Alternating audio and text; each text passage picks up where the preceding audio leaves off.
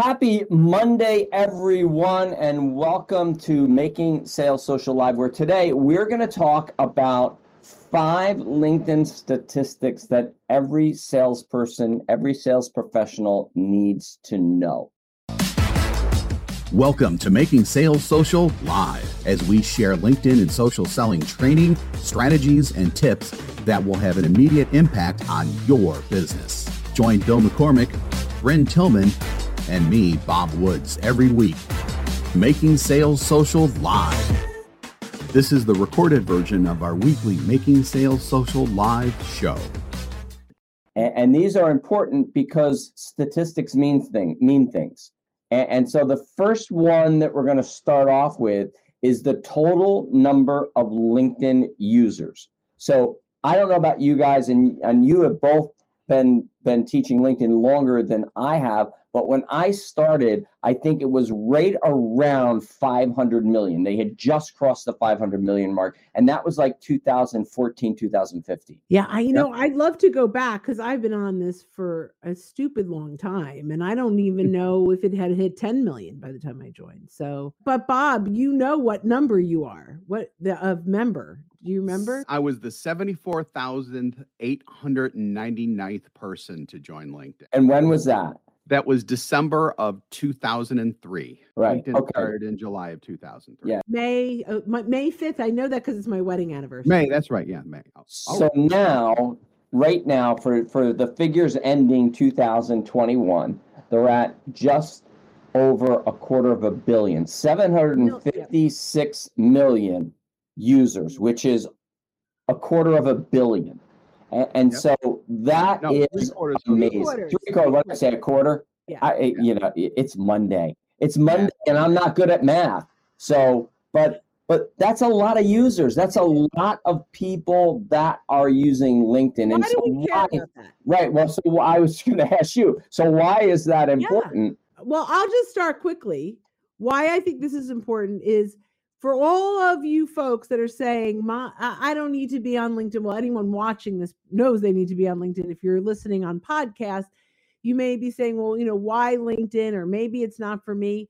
But with that many professionals on LinkedIn, your buyers are here, whether you Yeah. believe it or not. And they're also flocking in droves as well because i'm because i'm looking at the progression chart right now that gets to 756 million. 10 years ago it was 174 million.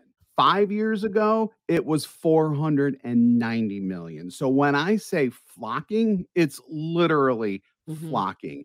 And i think that you know, because of the current uh, situation that we're in and everything, people are looking to make more connections. And because of, you know, whether you're not in restrictions or not, people are using online even now more Way than more. ever to make those business connections. So you got to be here. You got to be Mhm. on LinkedIn. Yeah, yeah, and and that's you know this is normal. We're we're not going to go back to to to normal. Uh, you know, McKinsey over the over the spring and into the summer actually came out with a report. Somewhere around seventy five to eighty percent of the companies that they surveyed surveyed said that they want first meetings with sales reps to be virtual. They don't want to worry about logging someone in and taking someone's temperature and mask or no mask or all of that. And plus, we know a lot of companies are staying hybrid. So virtual is this virtual environment, this video environment. This is going to be the new normal work, Mhm. work more moving forward. So you need to have ways to connect with your clients. LinkedIn is now we know a 756 million person networking room that's open 24 hours hours a day, seven days a week. You're going to access to clients all around the world. So let's talk about the next one. So 756 million users. So those are personal profiles. Can I just add really, really, really quick? Sure, sure, sure. Go ahead. Really quick. I cannot tell you how many people will still say to me that my prospects are in here. If they looked for a job in the last seven to 10 years, they have a profile. They may not be completely active, but you can find them here and you can find shared connections and you can really map out social proximity because even if Mhm. they're not actively using it, they have a profile, and they're probably connecting with their network. Okay, number two. Yep. And so number two, so we're talking, we took 756 million personal profiles. Those are people's mm-hmm. profiles. Let's talk about companies. There's over 57 million companies that are listed on LinkedIn. Mm-hmm. They have a LinkedIn page. And so why is that important? Duh, but Yeah, well, you know, the interesting thing when I started in sales, it, we never started with finding the lead. We started with finding the company, making a list of the right companies that we want to go after. Almost every company is, uh, I mean, with 57 million companies, they're almost all here. Uh, And, and if they have 10 or more employees, they're here because the employees forced it, right? By adding that. Um, so here here's the interesting thing and this is sort of a new-ish feature on linkedin is you can actually sort those 57 million companies by industry by company size and by first degree connection. So you can see what companies do you already have a connection in. So not only is that huge number of 57 million important but leveraging the filters and that 57 million to find your ideal prospects is now in the free LinkedIn is better than it's ever been before. and and that I was going to bring that up. You know, LinkedIn when you know we all started teaching LinkedIn, they had a lot of stuff that was available in the free version, and then they slowly slowly pulled it away. Um, and and now they're starting to add back like geography. Now you can search even to your little small town.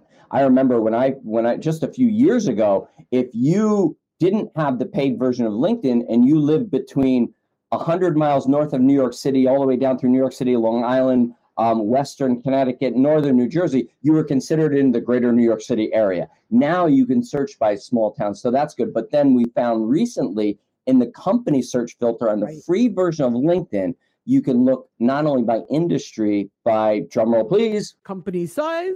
company size. And so that really helps it in in finding those companies you're looking for and targeting them without having sales navigator, without having to pay that if that's not something you're ready to do yet. But LinkedIn, you know, companies on LinkedIn, huge, and they're using it for all types of reasons. Mhm. But you can use it for the reason you can use their presence on LinkedIn for the reason that you want. I love that. Um, and and make sure that your company page is up to snuff. So when they're looking you up, it it, Right. it matches your branding. Bob, did you want to add anything to that before we go to number three? You stole my point. Well, you I can you can elaborate on it. No, that's fine. I mean, you know, just make sure that everything is is is as updated as uh, as it can be on the LinkedIn uh, page or company page or whatever you want to call it. Essentially, I mean, because just like a personal profile should be reflective of you, and you know what's up to date about you, the LinkedIn company page should be the same except for the company. And as a salesperson, being connected to that is your brand. So if you're connected to it and it's not good and you have a marketing department, go talk to them. Number All right. three. So number three, so we've talked about individuals, we talked about companies. Now let's uh, kind of um, hone in a little bit. Let's talk about senior uh, senior level influencers and decision makers. 61 million senior level influencers and 65 million decision makers on LinkedIn. And so this goes to Brynne's earlier point when you say, well, you know, my my so and so, whatever my ideal client's not on on LinkedIn, they're there. And even the senior level folks are there. And I know what you're thinking. Yeah, they have a profile, but they might not be active. So, Brynne, what would you say to that? Um, well, so there's, I mean, we kind of covered that a little bit in the beginning, right? If they are there, they are, you can find them, you can map them out, you can identify who you know that can help you get there. Being active on LinkedIn is not as important as you might think when you're prospecting. The key is that they're there and they've built a network. They're accepting connection requests, even if they're not mm-hmm. posting. Now, of course, if they're posting, there's opportunities for to, us to engage. But from a sales perspective, this is really important because we can see who they are, how long they've been at that company, who our shared connections are. and who all the influencers are inside of that organization. So, buyer mapping is a really important tool for salespeople, and LinkedIn allows us to do that better than any other tool out there. And I'll add to that there are a lot of people that are lurkers on LinkedIn, even people that are senior level influencers and senior senior level decision makers. They're looking. They may not be active. Their page not might not show a lot of activity in terms of posts and uh, and and engagement. But when you send them a message or send them a connection request, when you ask them or tag them, they're getting a notification about that. They're getting an email that says that to them. And so it's so important that you're reaching out with the right intentions, with the right motives, that you're not giving false flattery, that you're not saying, love what you're doing there with social sales link. And if they if they quizzed you about what social sales link did, you'd be like, uh, uh um, uh, I love it when people tell me just the other day, uh, somebody asked me, told me that they they wanted to connect with me because I was in marketing. said, what what about my profile made you th- think I was in marketing? They didn't look at my profile. They did a search under marketing. And I came up. So, so it's very important with senior level influencers and decision makers that you understand that even though they may not show activity, they are still probably seeing some content. Like Brynne said, the most important thing is they have a network that's mm-hmm. on LinkedIn and we can leverage that. Bob? Yeah, exactly. And it's the power of the network that really comes in here more than anything else because, you know, they may never be on LinkedIn. I highly, highly, highly, highly doubt that. But you know, let's just say you come across the one unicorn that isn't. They still know people who are on LinkedIn. Because of that, you can reach out to the people they know and and ask those people for for an introduction or ask or, well, or to clarify, they have to be on LinkedIn in order yes, to right, right, right. Yeah, yeah, exactly. they may not be active. Right. Right. right yeah. Right. Right. Yeah. yeah. So yeah, just, just clarifying that because yeah. yeah. Yeah, no, so, no, no. That's great. I appreciate that. So, um, yeah, so mm, you know, activity doesn't necessarily mean disconnection from the lurker yeah. standpoint. right, exactly, exactly, right. Exactly. I love that. Right. that so, that's a good way to recap that. Yep, so yep. next is um, as we continue down these these statistics, the next one is that 80% of B2B leads are coming from LinkedIn. Did you get that number? 80%. So that's not 20%, that's 80 percent, mm-hmm. twenty percent away from a hundred percent. So eight out of ten leads for companies are coming from LinkedIn. I think I've got the point across. Yes. Yeah. and and so are are you are leveraging this opportunity because your competition is, right? That's the big thing, right? And how do we get leads? There's lots of different ways to get leads. We love client referrals, networking referrals, permission to name drop. But there are so many opportunities to start conversations from content right? And we believe that if you slow down your outreach, meaning, you know, you pace it, you're not in there going cold calling, lead, lead, lead, lead, lead, something's going to stick. But you engage authentically. You take your time to start conversations. There's the short game, which are the referrals, and there's the long game. And it's not always too long, but it's about being a resource, showing up consistently, being authentic, becoming a trusted advisor. The sale will come when the time is right. Absolutely. And uh, you know, Brynne said the word, you know, authentic. Mm-hmm. And and that that idea of slowing down. So many people in sales want the shortcut. They they want the easy button. And so they fall into traps like sending massive amount of connection requests out uh, with with automation, which violates LinkedIn's terms of use.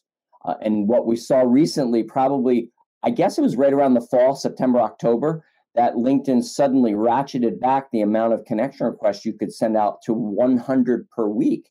Mm-hmm. And, and it wasn't a static 100. It was basically a formula that only LinkedIn knew that was based on the amount of outstanding connection requests you had, what you were sending, right. Right. And and LinkedIn's continuing to change that and tweak that because they understand that people are getting sick and tired of getting spam messages and getting connect and pitch messages, and so they're they're being um, attuned to that and they're listening. And so so it, it's so important that when you're reaching out and you're using LinkedIn for business development, that you're reaching out authentically. That when you're connecting with a prospect you're finding context and and selling to them is not a context but finding a real reason to connect with them. And if you can't connect with them then follow them and and and engage on content. It's so very very important.